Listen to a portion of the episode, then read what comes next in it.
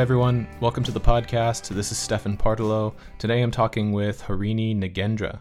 Harini is a professor of sustainability at Azim Premji University in Bangalore, India.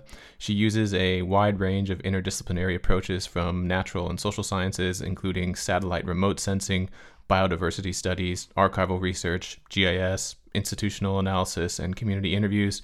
And she does this to examine sustainability in the context of forests and cities, uh, primarily in the global south and in India.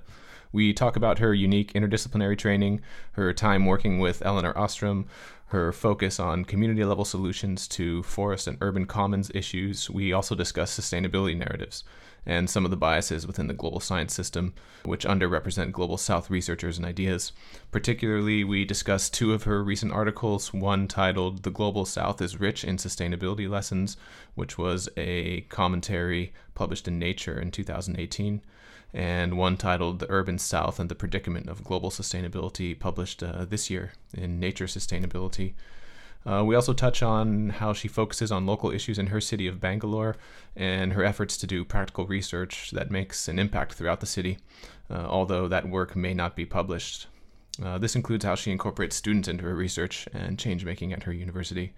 So, yeah, I really enjoyed this podcast with Harini. She's a very clear and critical thinker, and I definitely encourage all of you to, to check out her work. So, please enjoy my conversation with Harini Nagendra over the last couple of days, I've been looking at your at your some of your recent work and and also your your bio on your university page, and it says there that Professor Nagendra is an ecologist who uses methods from the natural and social sciences, including satellite remote sensing, biodiversity studies, archival research, GIS, institutional analysis, and community interviews to examine the sustainability of forests and cities in the global south. And and to me, that's a pretty diverse uh, set of, of methodologies uh, and it also combines two kind of distinct contexts uh, forests versus versus cities.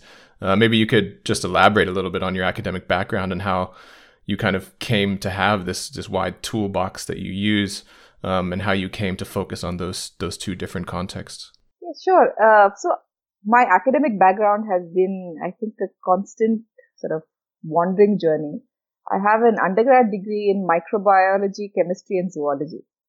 So very different disciplines. And uh, then uh, I came in for so the Indian Institute, Institute of Science, where I did my PhD, had uh, just then launched an integrated PhD program, which is supposed to be a master's and PhD. And uh, I joined that. At the time, it had seven biology departments, and we had access to all of them for our PhDs. Of that, six were doing different forms of molecular biology, cell biology, molecular biophysics, microbiology.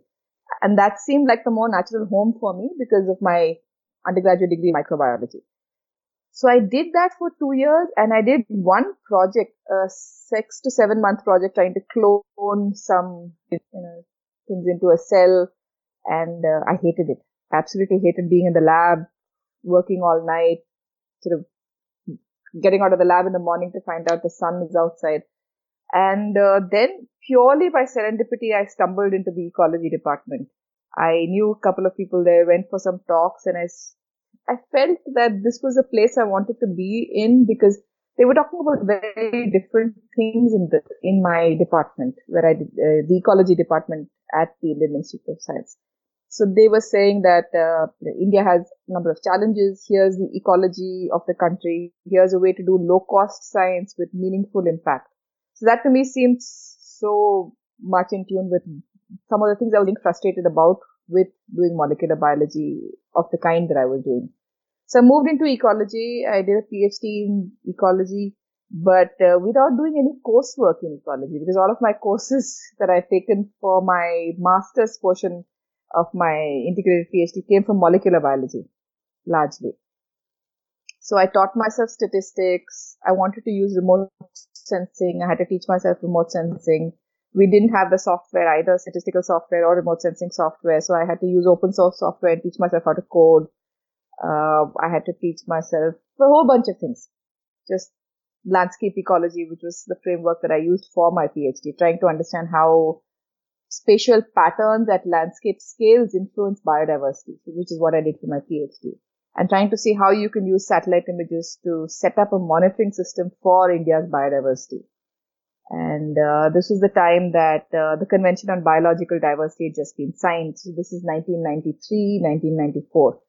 And India had to come up with a strategy of how to sample its biodiversity. So that's essentially what I was looking at for my PhD.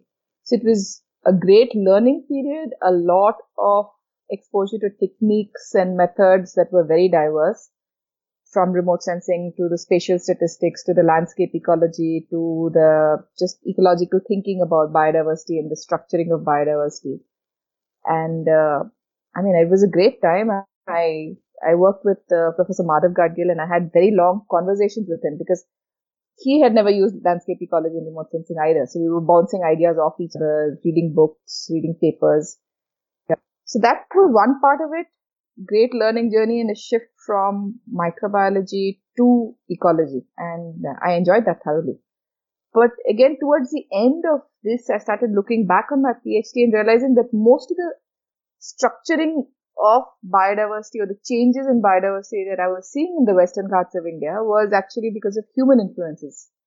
And uh, there was nothing in my training that really allowed me to address why certain areas, for instance, were being well protected, certain areas were being restored, certain area, other areas were degrading over time. So I realized I need to get a better handle on institutional processes and human processes. So I was wondering what to do. I finished my PhD, looking out for a postdoc.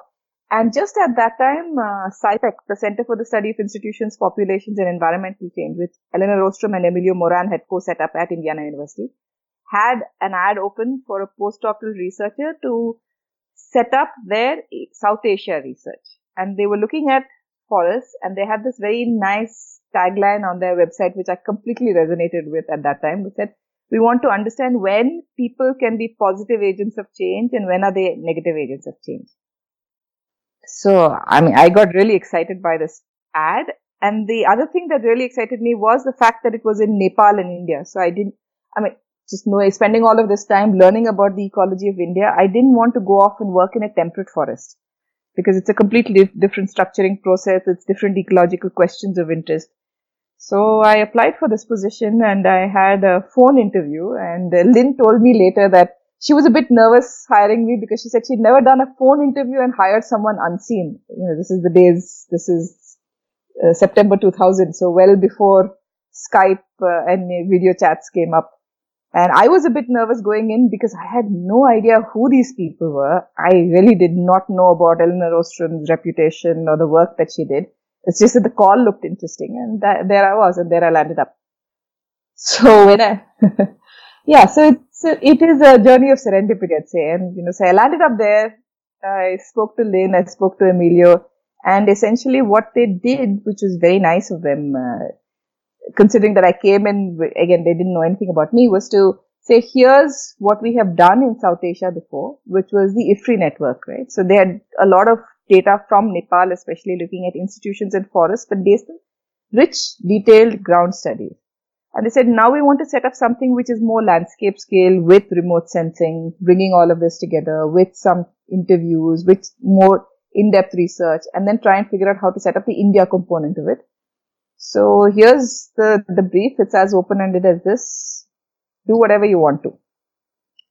So that really helped. We had a, a, a lovely bunch of people there and uh, I got, so I actually started working at the time because I was setting up the South Asia network at, and setting up things takes time. So I had a lot of spare time, you know, while, while things were moving slowly on that.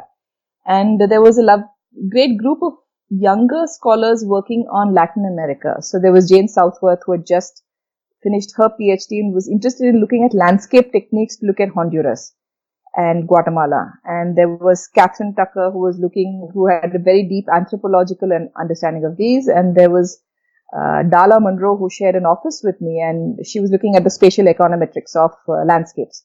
So we, four of us got together. We'd have a lot of discussions, go out over wine and chocolate and talk about uh, these ideas of how to link spatial econometrics, anthropology, geography, and landscape ecology.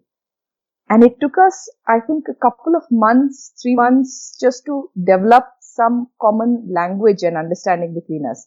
So for instance, anthropology relies on a very deep understanding of one location and uh, looking at, for instance, one community in one village and you know for sure that you know how they think and feel and interact about forests. But that doesn't mean you want to extrapolate to another community, which might be, let's say, five kilometers away in the same landscape. But remote sensing is all about extrapolation and we're making sweeping claims uh, or landscape ecology is all about extrapolation. We're saying, okay, the spatial pattern here is similar to the spatial pattern there. Therefore, the process, underlying process is probably similar in two parts of the landscape. And then, you know, you have this whole conversation where someone would say, no, it's, you can't say this because you haven't spoken to those people. So it was fascinating because we each came with our own very uh, well thought out and well defended positions on how to do landscape scale work, but with also with a lot of deep respect for each other. I mean, each of these are wonderful scholars in their own right. So I think we we were also very good friends, which helped a lot. So we talked through, argued through, collaborated with, and did a number of papers. We have a series of four or five, I think, very very uh, interesting papers to me because they just they were not methods where we did a plus b plus c as in you know here's your piece and here's your piece and here's your piece but we actually sat down and said what's an interesting question to ask and the four of us can ask together so we did the series of papers but those that process i think was very important for me because that transformed my, my way of thinking and then i started approaching the nepal research in pretty much the same manner uh, looking at what we could do with the Nepal IFRI studies on the ground. And uh, that, so in the Nepal work and the India work, it became then extremely collaborative with LIN. And that, of course, opened a completely different world for me, the world of institutions. I'm trying to think about how people organize themselves. And uh, in Nepal, there were a number of institutions that people used with community forestry. There were buffer zone forestry, which was close to the park edge. There was the leasehold forestry program. All of these were different variants of how people were uh, interacted with each other within a polycentric structure where the government allowed certain things and disallowed certain other things. So I had the chance to have very long conversations with Lynn about polycentricity, multi-level governance, looking at how do you understand institutions and then how to understand my interest again because of my base i think as an ecologist was always in looking at what's the ecology here though? Does this mean that uh, buffer zone forestry has ha, has a different ecology or do the people prefer certain kinds of species as opposed to community forestry so i think linking the ideas of ecology and spatial structure of landscapes along with the community in institutions work was something I found very interesting. So that's when I started adding a lot of social interviews.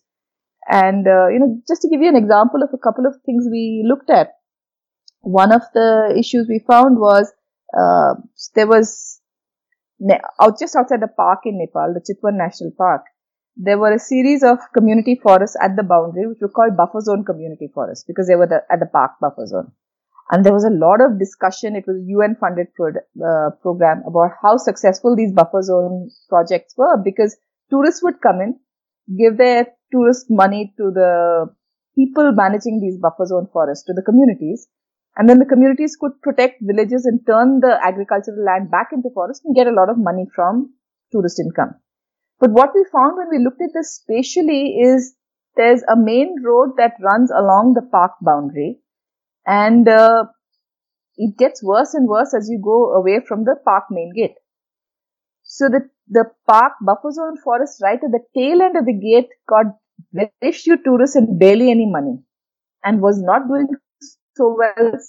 Not surprisingly, in terms of its forest recovery, because there wasn't any money coming in to support the community. So of course they had to do more agriculture. They had to cut down the trees, you know, stay productive in some way, earn their livelihood in some way.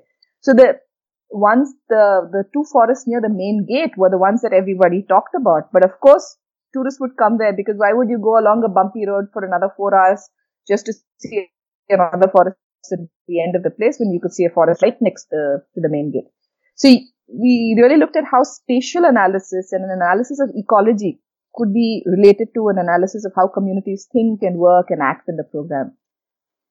So the idea, I guess, along the way, because of the lack of formal training in any of these disciplines for me, of being problem centric rather than method focused was a very natural one if I'm thinking back. And uh, also, I think good fortune of having a number of collaborators who've always been very generous with their time and willing to teach me different methods of looking at things or have long conversations about why they use some method as opposed to another method. And uh, with that also came, I think, a somewhat of a shift in terms of not just the method of research, but what does one do with this research? So one of Lynn's very strong principles with going into any landscape was not to be a white colonist, you know, not to, not to parachute into a landscape from the US, study it, make your recommendations and zoom out, but always to work very closely with a well embedded, really respected local collaborator who knew the landscape very well and to collaborate with them on an equal footing. So because of the IFRI network, there were really close collaborations with uh, Birendra Karna and Mukunda Karmacharya, for instance, in uh, Nepal, and a lot of Nepali PhD students that came and worked with Lin.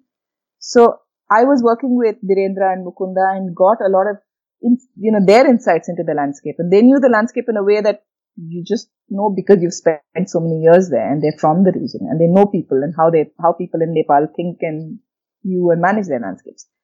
Similarly, in India, there was uh, Rucha Ghate, whom I still work with, who spent a lot of time in the forests in Maharashtra, setting up the IFRI network there, and she'd been working there for 20 years before I knew her. And so again, that very deep knowledge of the local landscape that uh, it's so it's not just the methods they use, but also the knowledge I think that they had on the landscape, and that is, I mean, just working back and forth. I guess this is the journey.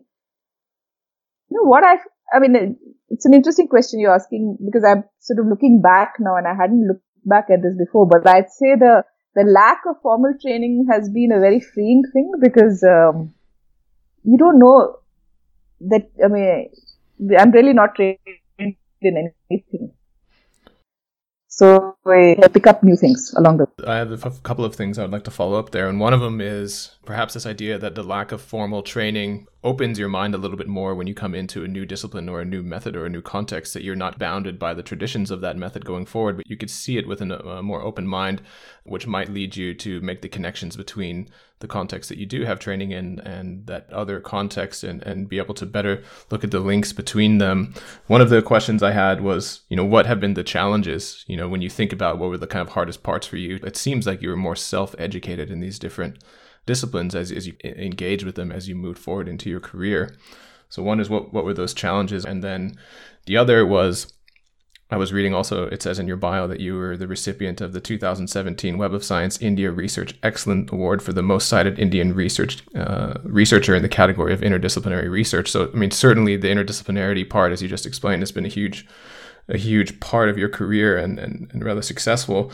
But what is that balance between the need of having uh, like a strong rooted disciplinary education going into a scientific career versus having a more, as you said, that you have a more problem and solution oriented approach to science, which is maybe shifting uh, a bit the way we want to view how the academic uh, system approaches sustainability problems to look more at specific problems and, and all the disciplines kind of surround a problem rather than disciplines themselves uh, looking at looking at siloed issues. So these are, I mean, fascinating question. I think. I think you're right. I think the the lack of training frees you up. The challenge, as you rightly pointed out, know, sometimes some of these disciplines are hard to get into. So I find if I look back, I didn't really have a good uh, high school training in physics or maths. And that is something that trips me up even today. So remote sensing, for instance, a lot of the remote sensing has been about understanding the underlying physics or the underlying maths behind certain, the use of certain approaches. Similarly with the statistics, the spatial statistics especially. So if I look back on the early statistics that I used, I think in some of my approaches, I tend to cringe because that was a time when people were using simple statistics. But now if I think of the fact that some of these are very complicated problems and you know you now have the statistical tools to tease apart the influence of one variable as opposed to another and set up these very controlled post facto comparisons, you know, of why one variable is influencing something in another way and maybe another one is adding on to it or so I don't think I think that remains a challenge for me. Understanding some of these where where a good where a better knowledge of maths or better knowledge of physics would help me. The way I've dealt with this uh, in the past is having really good collaborators, but uh, many of those collaborators are not uh, are sort of friends I made in the US or friends I've made outside India. And uh, that helps a lot but that's not sufficient for some of the problems that we address. So for instance uh, i had uh, a long collaboration of about 4 or 5 years with a very good group of landscape ecologists in italy and we were looking at mediterranean landscapes and trying to see how spatial structure is at different hierarchical scales in human impacted landscapes of the mediterranean and that's that's been great work. I think for me, it broadened my boundaries of landscape ecology because my collaborators, uh, Paola Mairota, for instance, from the University of Bari, is really good at these spatial statistics. And, uh, but we wanted to take the same methods and move them back to India. And in uh, tropical landscapes, the biodiversity is just at a different scale compared to the Mediterranean landscapes, which have a comparatively simpler landscape structure, simpler biodiversity. We haven't been able to do that because some of these collaborations are challenging to do cross country, and I just don't have that expertise. So, there are challenges. There's stuff that I know I should learn. I have uh, on my desktop uh, screen in my computer for the past two years. Um, a set of uh, documents on how to teach yourself R and how to teach yourself Google Earth Engine, both of which I really want to teach myself at some point. But I just don't have the time also. I mean, I, I think that's the reality of, uh, you know, as you go further up in the science career, you get more and more involved with administrative work, right? So just getting the six months off, for instance, to learn new software, new coding, which I had time for in my PhD, I do not have the time for anymore. Yeah, well, I think there's many of us who are in that same situation. exactly. Right. So now that has, you know, you try and get around it. You hire a good, really good postdoc and they go off and do this, which is great. But it frustrates me that I don't know what the postdoc is doing in terms of the nuts and bolts of the, you know, what are they do? Why are they doing something that way? Or what these patterns are. But I guess this is sort of part of the, the learning curve. Uh, it was interesting to hear you say that you have a problem oriented approach to, for example, sustainability problems rather than a disciplinary oriented uh, can you touch on that? Like, what exactly mm-hmm. you mean by that, and and how does that kind of fit into maybe a traditional academic structures and how we organize the universities yes, into disciplines yes, and not by right. problems? I think that is all a sort of a fitting into the traditional academic structure is a perennial challenge. I think for people who are interdisciplinary, and I've been fortunate because. Um, I mean, I call myself an ecologist because I don't know what to call myself, frankly. Uh, do I call myself a social scientist? No, because I don't have the training in that. And uh, do I call myself a geographer? I haven't, you know, I think tend to think more like a geographer, I think in many things, because I tend to think of scale and space and structure, spatial structure. But uh, I tend to think of geography much more from the ecology and the species and the human species interactions perspective. So I call myself an ecologist because that's the closest home I can find, not because it's a perfect fit.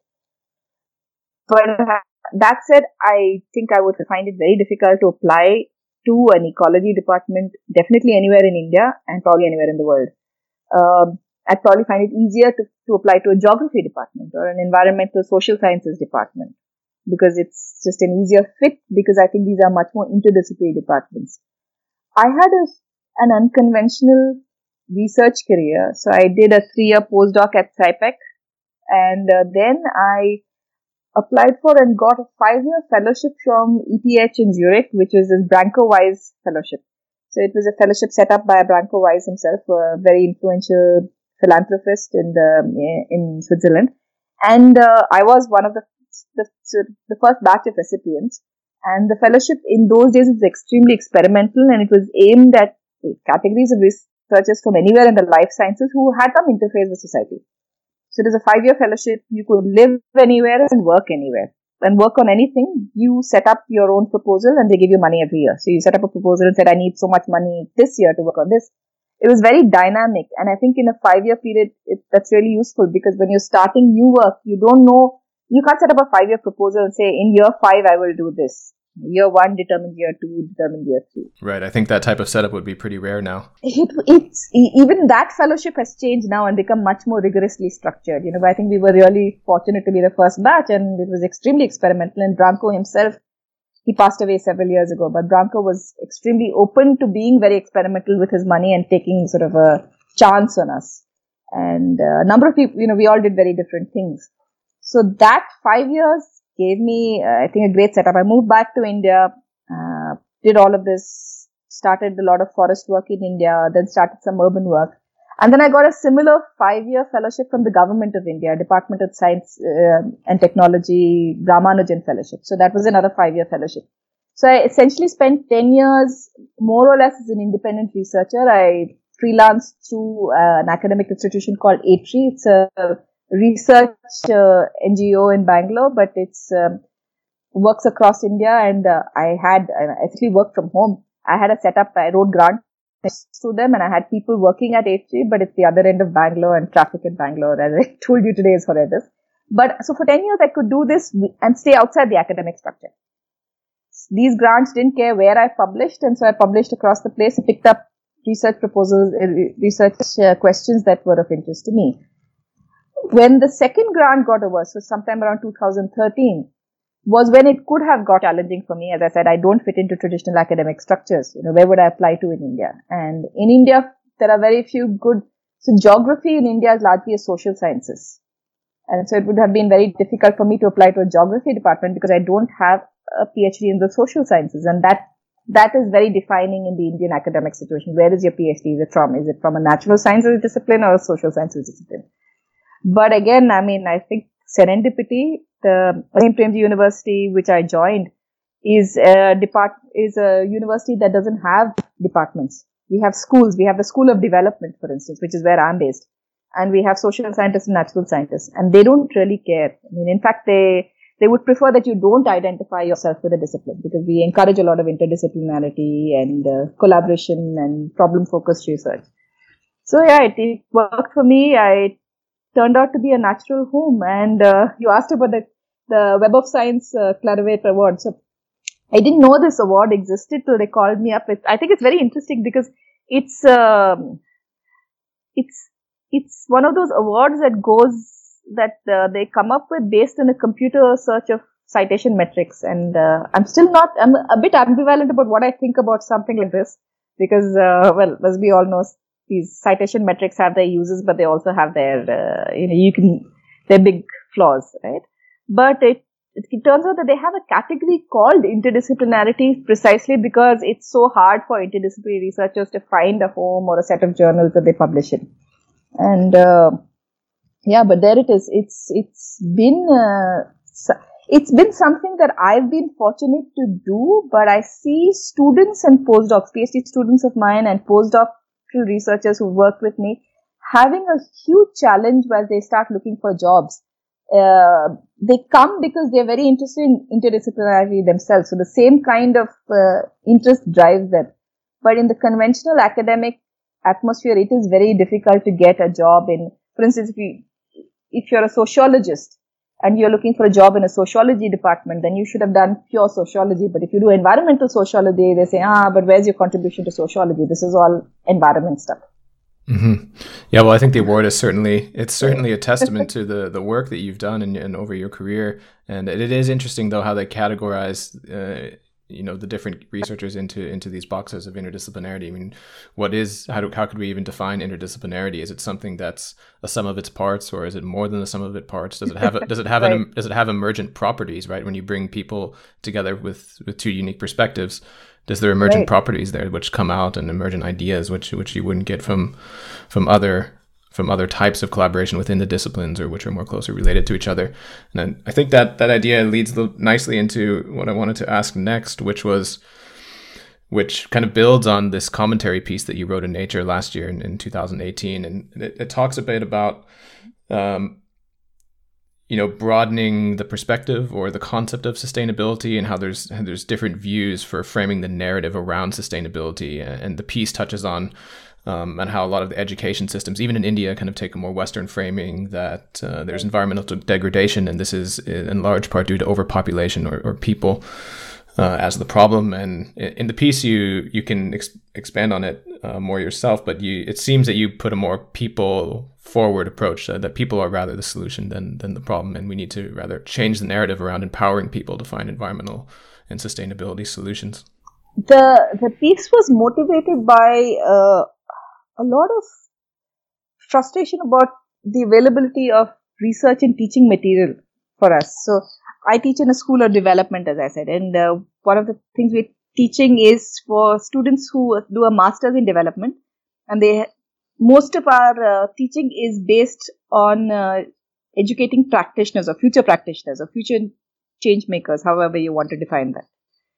So some of our students do go on, of course, to higher research and PhDs and other masters, but a significant chunk of them go off to work in the development sector in India.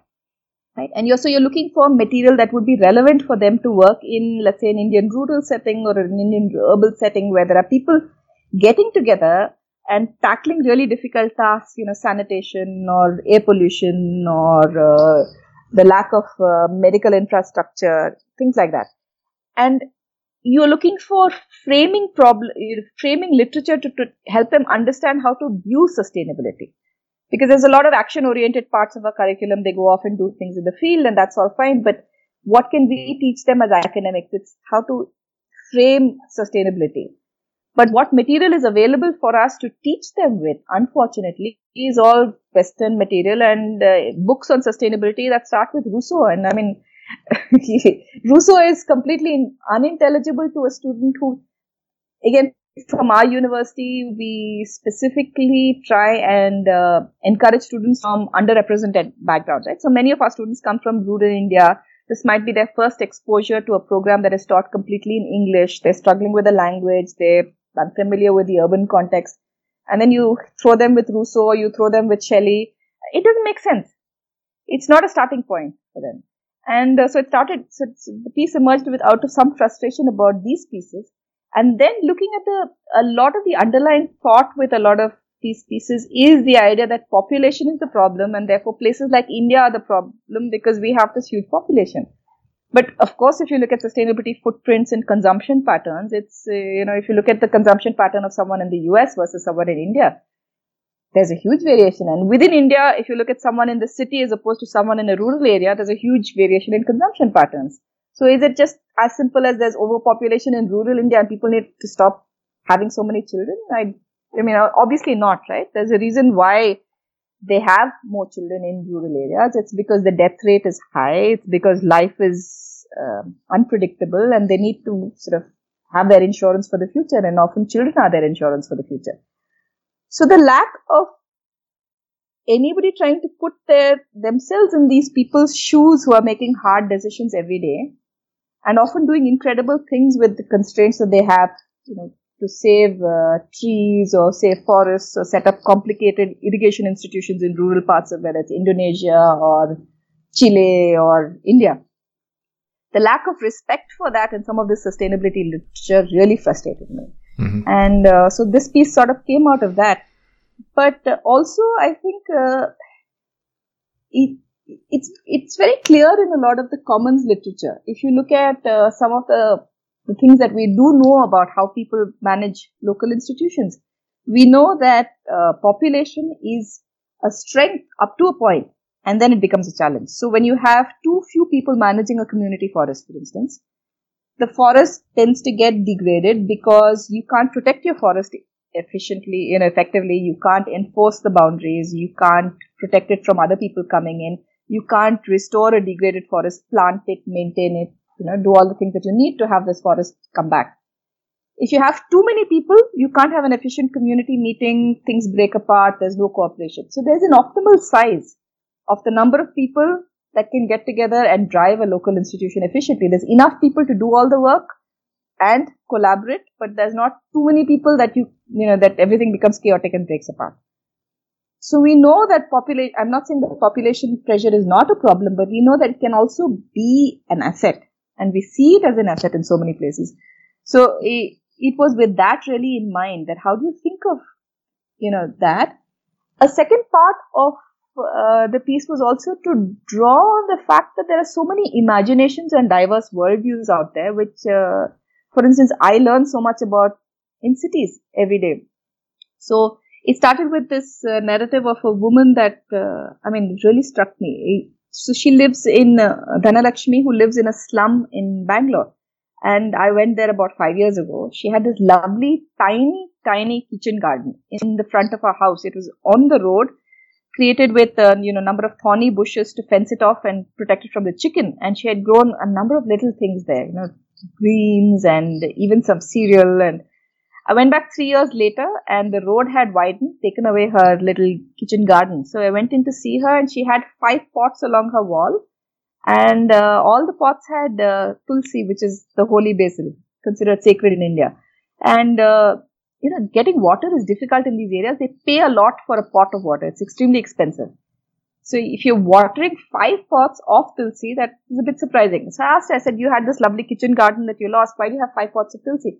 She said she prepared the, the pots to replace her kitchen garden, put, you know, the soil and kept everything ready and went to visit her daughter, her married daughter for a week.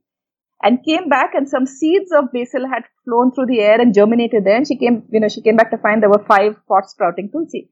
She said, it's an uninvited holy guest. How can I turn this guest away? So she's maintaining five pots. I mean, look at that connection to nature that she has.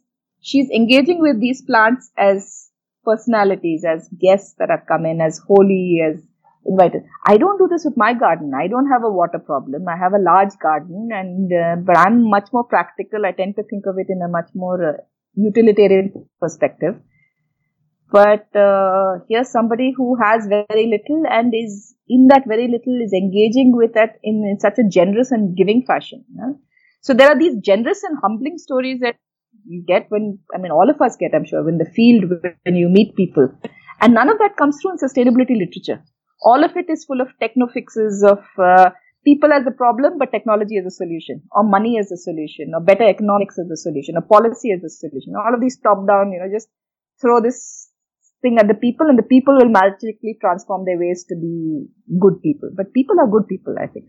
So yeah, it's just sorry, I went off on a rant, but this is something that really bothered me in terms of what are we teaching these students when we come up with frameworks and what can be most relevant for them yeah well i think it's a resonant story and we'll link to that commentary piece uh, in the show notes for this podcast so everyone can can find that and read it as well. And one of the other things you mentioned is is this focus on the community level. And at least from my perspective, when I look at the the mainstream news, regular news, um, but also a lot of the academic literature, is this this there's basically only two narratives around sustainability, solving sustainability problems. One is kind of this top down. We need more government policies. We need more uh, international frameworks uh, to enforce people to do things more sustainably. And the other is uh, individual action oriented, right? So reducing mm-hmm. plastic bag use or flying less or something like yeah, this, right. and it kind of conveniently neglects the, the, this other level, which is the community level, um, and, right. and having people to work together. And another piece that I, I, saw that you had written recently in the Nature Sustainability was the urban south and the predicament of global sustainability. Two questions that I want to follow up there. How is your work on urban commons brought focus back to the community level within cities? And then what is then unique about urban cities or global south cities compared to the global north? So I think first to do that, I should step back a bit and uh, tell you how I started working on cities because a lot of that is, I think, shapes uh, the kind of research that I land up doing now. So I was working on forests and uh, in about 2006 or 7 I started working on cities not as a researcher though as someone who lived in cities. I, I didn't plan for it to become a research focus at all. But uh, we moved to a peri-urban part of the city, built our house. My daughter was born in 2007, and uh, a number of different things happened. I was trying to look for plants for my garden, and I couldn't find the plants that were to me very characteristic of Bangalore, which represented a certain, you know, way of planting trees and plants that are culturally very important to the city. Things that you use for food, things that you use for daily worship, or things that you use which are culturally sort of very sort of evoke the city very strongly. And you couldn't find these in nurseries anymore. The peri-urban part of Bangalore, like most peri-urban parts of Indian cities, looks extremely dysfunctional. There are, you know, no footpaths, no common spaces, no places for people to walk or gather or, uh, just just parts of the city that have grown way too fast for infrastructure to catch up with.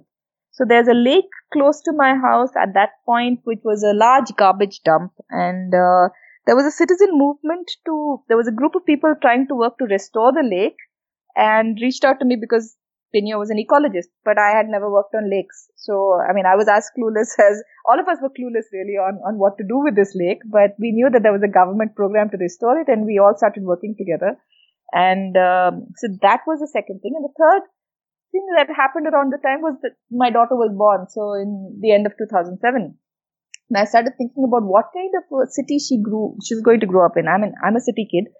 And the city I grew up in had a lot of space for nature. You didn't have to be a city kid and be divorced from nature. But it, uh, if you look at at least growing up in peri-urban cities in India, it's very difficult to be a city kid and grow up in a world of nature. So that was a bit horrifying. And I was trying to think of what could one do. So through this involvement in the lake and uh, involvement in uh, a part of the city where I grew up, where my mother's house is, uh, where there was a lot of, there was a plant cutting of a lot of trees for the met- construction of the Bangalore Metro, one of the uh, sections of the metro. And this is a very iconic part of South Bangalore, Jayanagar, where there's really old and uh, gorgeous canopy of trees on this very large street. It's almost like walking into a green tunnel, and they were going to cut down all of these trees for the metro. Of course, you need a metro, but you need it in this way by cutting down trees.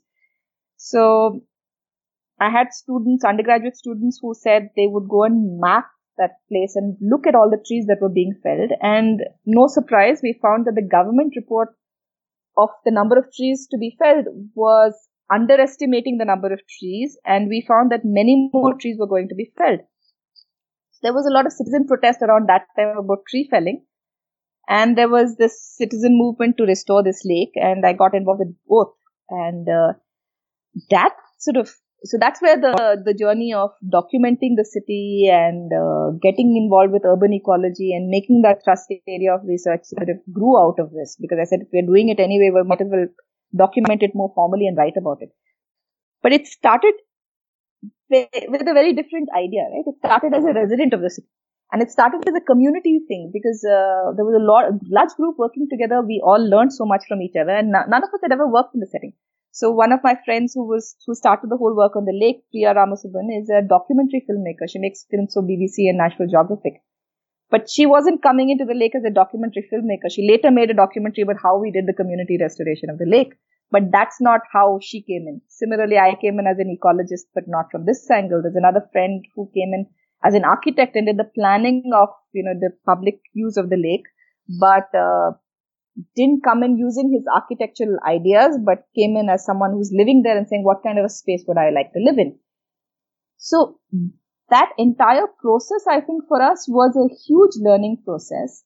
And if I look at the number of lake movements that sparked off from this over time, there were three really important lake restorations in Bangalore. Uh, three lakes that are widely considered successful today.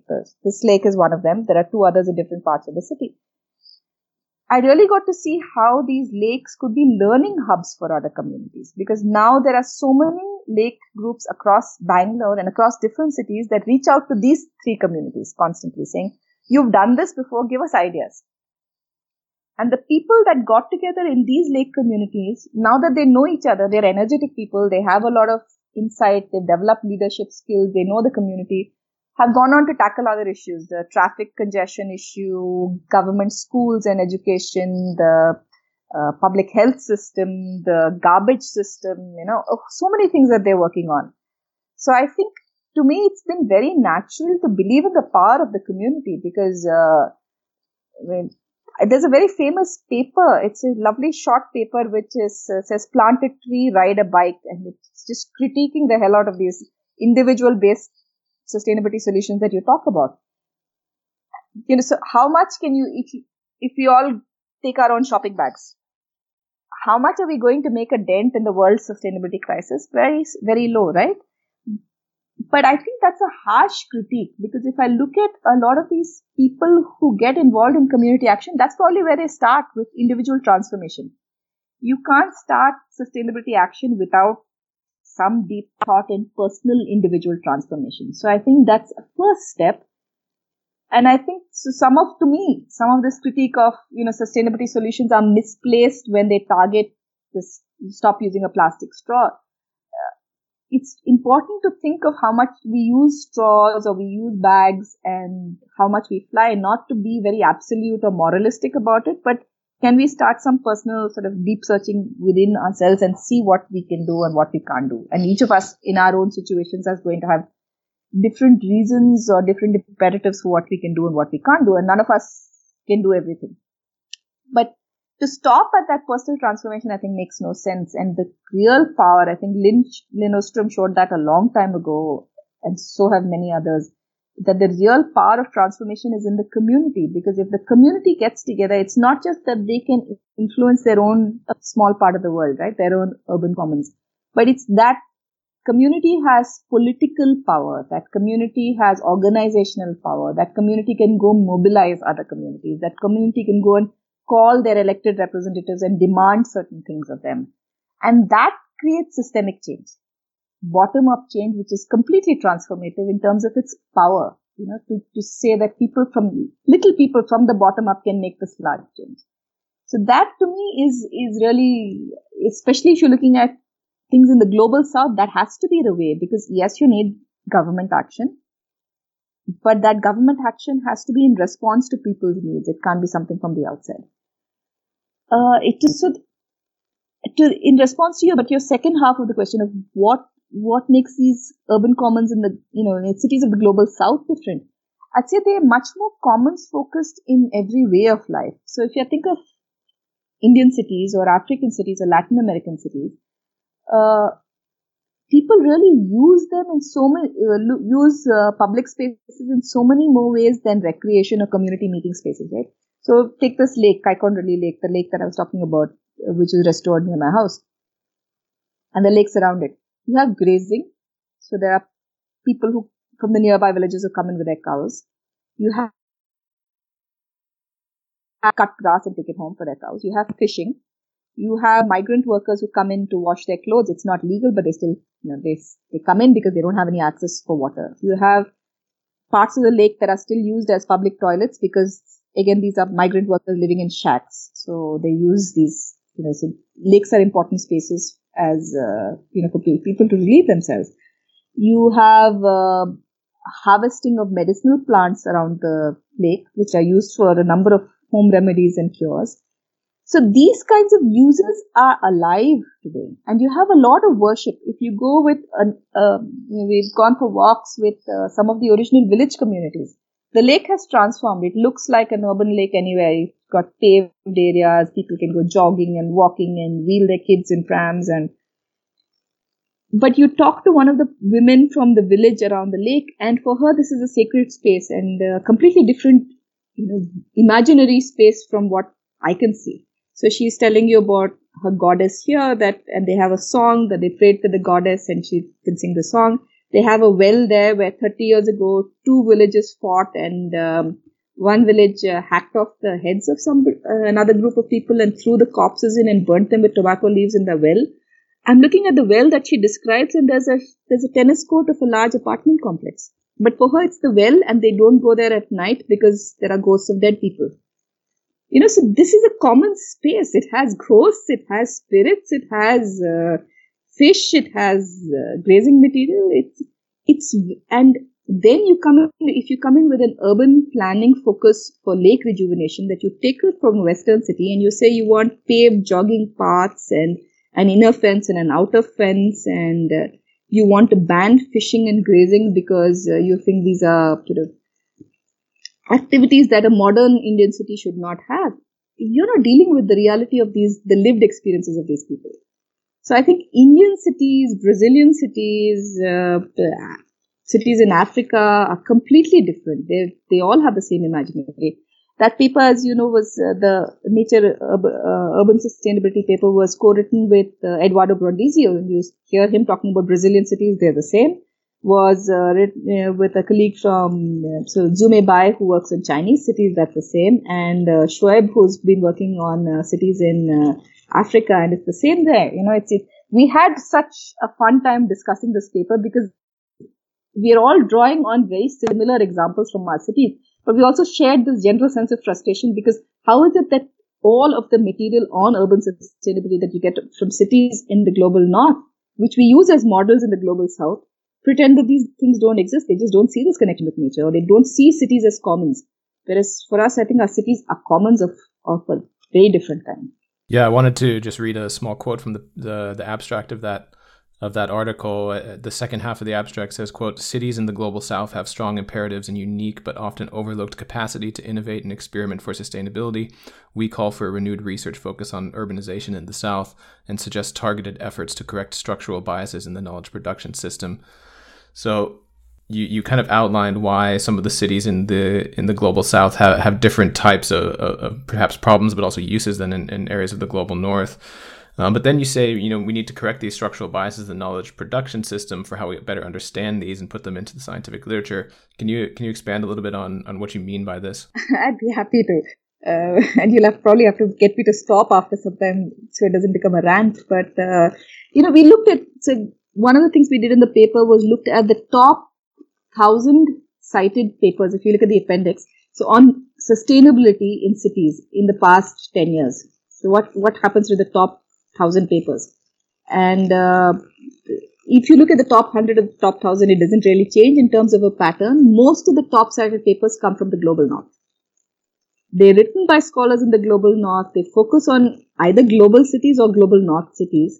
And these are the cited papers. China is, is an exception. China stands out because Chinese scholars write on Chinese cities and use their own frameworks to manage Chinese cities. So it's just, you know, it's a different it, it completely stands out in the picture. But if you take China out and look at all the other global south cities, there, there is, you know, all our literature clearly comes from the global north. These, the literature that is produced within these cities doesn't get cited.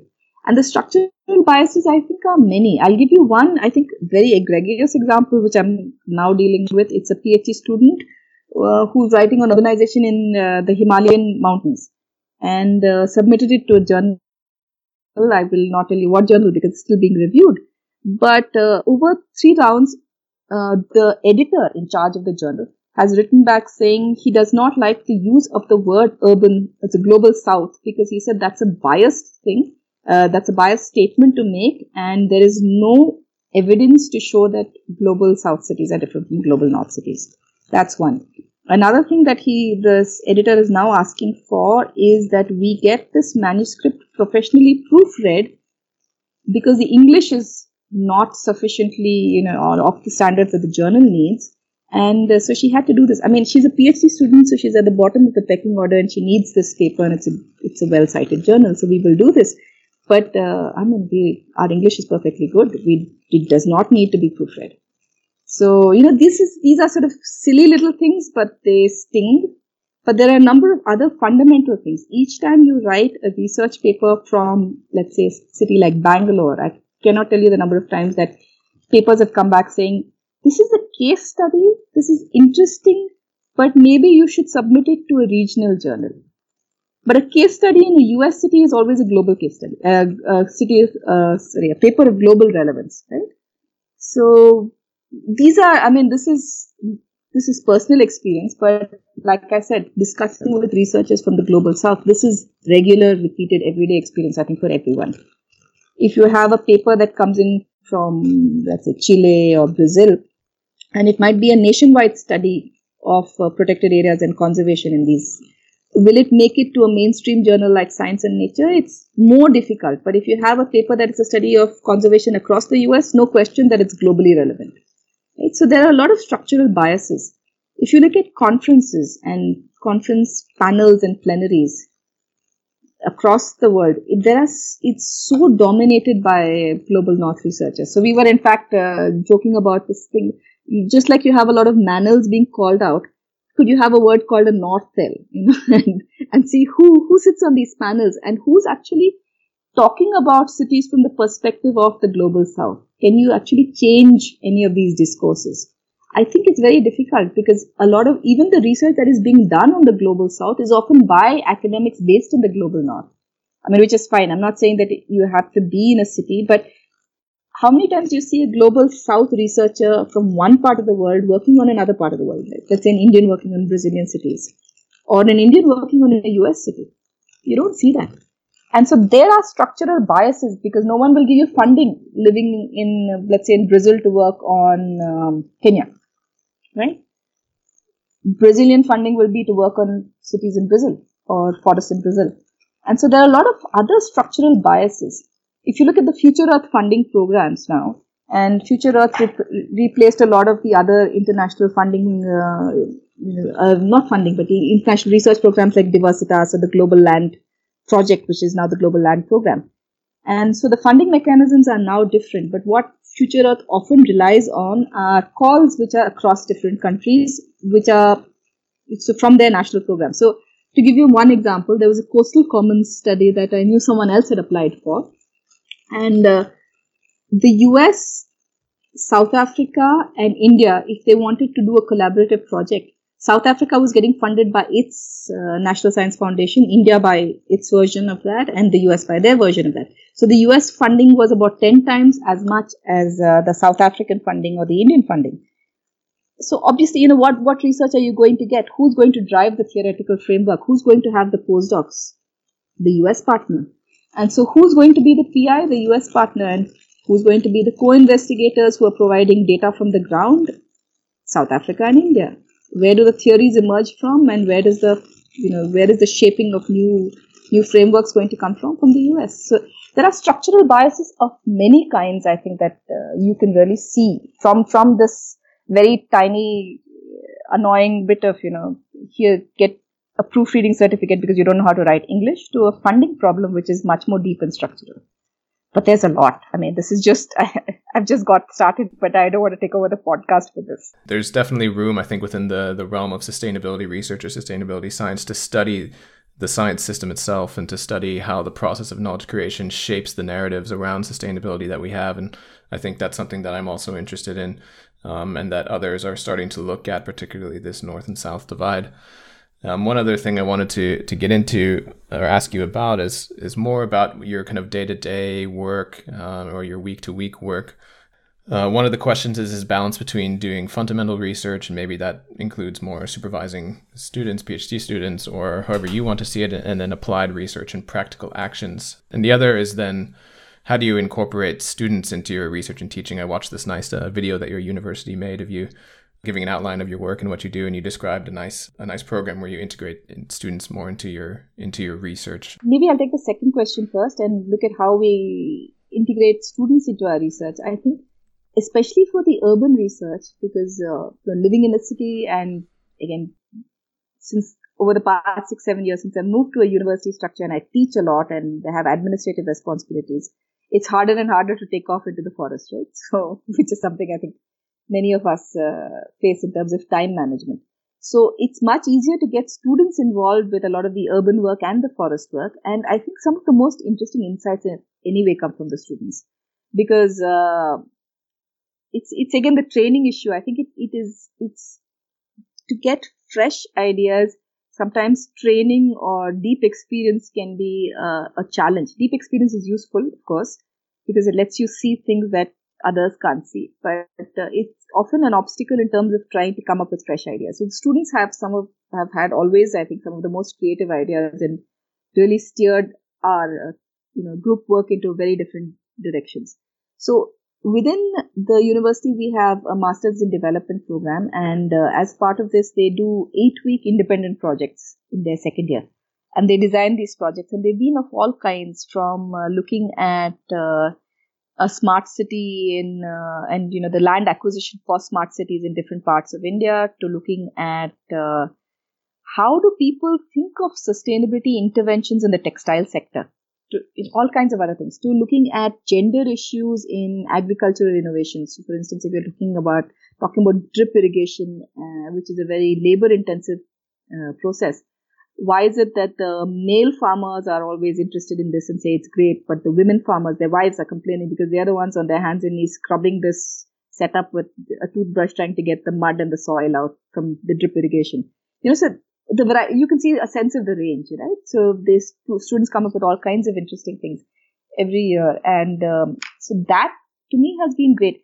It's a lot of this doesn't make its way to research papers because, as I said, ours is a practice-oriented program, and uh, so students are really learning about how to think of monitoring practice or influencing practice in their work. And um, but that's been, uh, I think, to me, especially if you're looking at sustainability and the, the number of dimensions that sustainability has, great because I always learn a lot from the student projects. Um, and they open my eyes to fresh ways of thinking about new things. So that's been uh, a big plus of working in a university system. And PhD students, of course, you know, we don't have a PhD program, but uh, I collaborate with a number of different universities. So I'm on a lot of PhD committees. And uh, again, the kinds of work that they do is very, is fascinating. And I think ecology itself in India was uh, so when I started doing my PhD in ecology, there were a handful of us working in a handful of institutions across India. There's now a very active student conference in conservation science held every year in Bangalore, and it's a sister event of the better known Cambridge SCCS.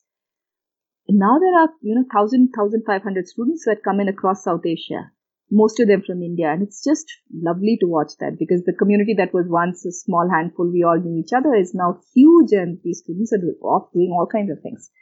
So that's been very, very nice to watch. But I'd still say we need a lot more because looking at the scale of problems we have globally, I think we just need a lot of new sustainability thinkers coming in. On the other question of practice, uh, see, I think my as I told you, the, the impetus to enter urban sustainability was a very practice oriented impetus. Right? So that permeates a lot of the research that we still do even now. I don't, I mean, I, I value theory based research and, but I don't think myself that I would do anything that is urban that is purely theoretical unless I see a practical input because that's not the motivation we came with. Also, uh, importantly, because now Azim Premji University funds a lot of this research thanks to a generous corpus that we have. That corpus is based for action, is, is intended also for action oriented research. So I think that, that with the university's philosophy, there's a lot of synergy with the way they see the world and the way I would like to see the world as well. And uh, so if you're using money to do a lot of this research and expensive uh, equipment or student time or researcher time, I'd rather that it's something that makes an impact. So the way we think about this is multifold. Uh, is I think a lot of the, the forest-based work that I did, the, my frustration with it was it was policy relevant, but I don't think it was terribly well designed. Because if you're doing work, let's say on conservation, and you think it's policy relevant, but you haven't consulted the, the planners and asked them what they want done, and then you just in the end go them and go there and give them a report and say, hey, this is how you should be managing your park. They're very likely to walk away and justifiably so because why should they take your inputs into consideration? You didn't ask them before you designed your study and went off and collected data for a year and analyzed it, right? So in the city, we don't do that. We talk to a lot of stakeholders. We talk to, so give, to give you an example, one of the things we have an intern working on now is a citizen's guide to tree planting in Bangalore what trees should you plant? Where should you plant? And a lot of people come and ask us this. So we said, might be good to make a guide. But we're consulting botanical experts. We're consulting street vendors. We're consulting people in apartments and resi- high-end, you know, neighborhoods. We're also consulting people in slums everybody is an expert in terms of knowing what kinds of trees they want and what kind of trees you know street vendors will tell you what is most useful for them on this on the road and what is most likely to fall. That's an expertise they have just by living on the streets most of the day. And that's not something that a botanist would know or a horticulturalist would know. So we're trying to work with these diverse groups. This is not something probably that is ever going to be publishable as a research paper but I think it's something that is extremely important to get done and can drive forward action in a way nothing else can get done. So that's sort of the way we're designing a lot of our urban research, looking at what needs to get done and how do we do it. And uh, then trying to see how we communicate it because communication is a large part of this. So can we communicate in languages outside English? One, and can we be uh, nodes for other people who often get shut out of debates to have their voice heard. So we had a very interesting photo exhibition a few years ago where Marthe Derkzen, who was a student from the Vrije University in uh, Netherlands, came down for uh, one of her PhD chapters on lakes in Bangalore. And she was looking at uh, low income settlements, slums around lakes, and how they perceive the lake and contribute to the lake. And one of the things that she and we were very clear about when she came in was that yes, she was going to do this chapter on people living around lakes and very poor people in very difficult circumstances. But she didn't want to only consume this. It would give her a PhD, but what was she going to give back to people? So what we did was organized a photo exhibition where we took photos of these people and from her interviews and uh, another friend of mine who's a photographer, Arati Kumar Rao, who's a fabulous photographer of the commons in India. So they took these photos, took stories of the people, and we had this as a bilingual photo exhibition in English and in Kannada in the metro station in Bangalore, the main metro station, which has a huge amount of footfall, you know. So they're, you're not preaching to the converted. You get people who are walking out of the metro and coming into this photo exhibition. And what was very important was Martha then brought the people that she photographed to this exhibition.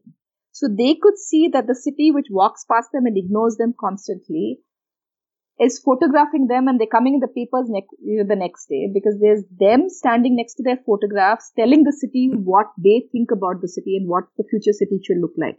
And all we were was a platform for them to actually reach the city with their lovely visions of, you know, Bangalore. And you get a sense then of that narrative shifting because people always say that, oh, you know, these slums next to lakes are, are responsible for the degradation of the lakes. But they're telling you a story of the fact that they were once village communities that were next to the lake, and as long as they were using the lake, it was fine. It was when the high end apartments came in with the plastic and the sewage systems that they started dumping into the lake that the lake got spoiled. And it's these people who've been trying to fix the lake. So, you know, can you shift that narrative? I guess that's a lot of what we're trying to do with the research. Can you, can you get underrepresented parts of the city to for their voices to be more obvious? And can you shift this narrative a bit to be more inclusive? So that's really how we design our, our research and um, that's how we design the out, outreach also part of it. So everything that we write up as a paper is also written up uh, in a newspaper and we try and do this in multilingual newspapers and uh, reach out to people and you know my colleague Seema for instance is trying to put together now um, um, graphic kind of a book, which is on one of the stories of groves in Bangalore and peri-urban groves which are getting decimated. And try, we'll try and see now if we can translate that into Kannada and take that back to communities and use this to stimulate discussions around groves and what is their place in the new city of today. So, I mean, these are just some examples to give you a sense of the thinking, I guess, that uh, it's it's very different kind of work. It's it's really work where the problem is at the core and the idea of future action is at the core.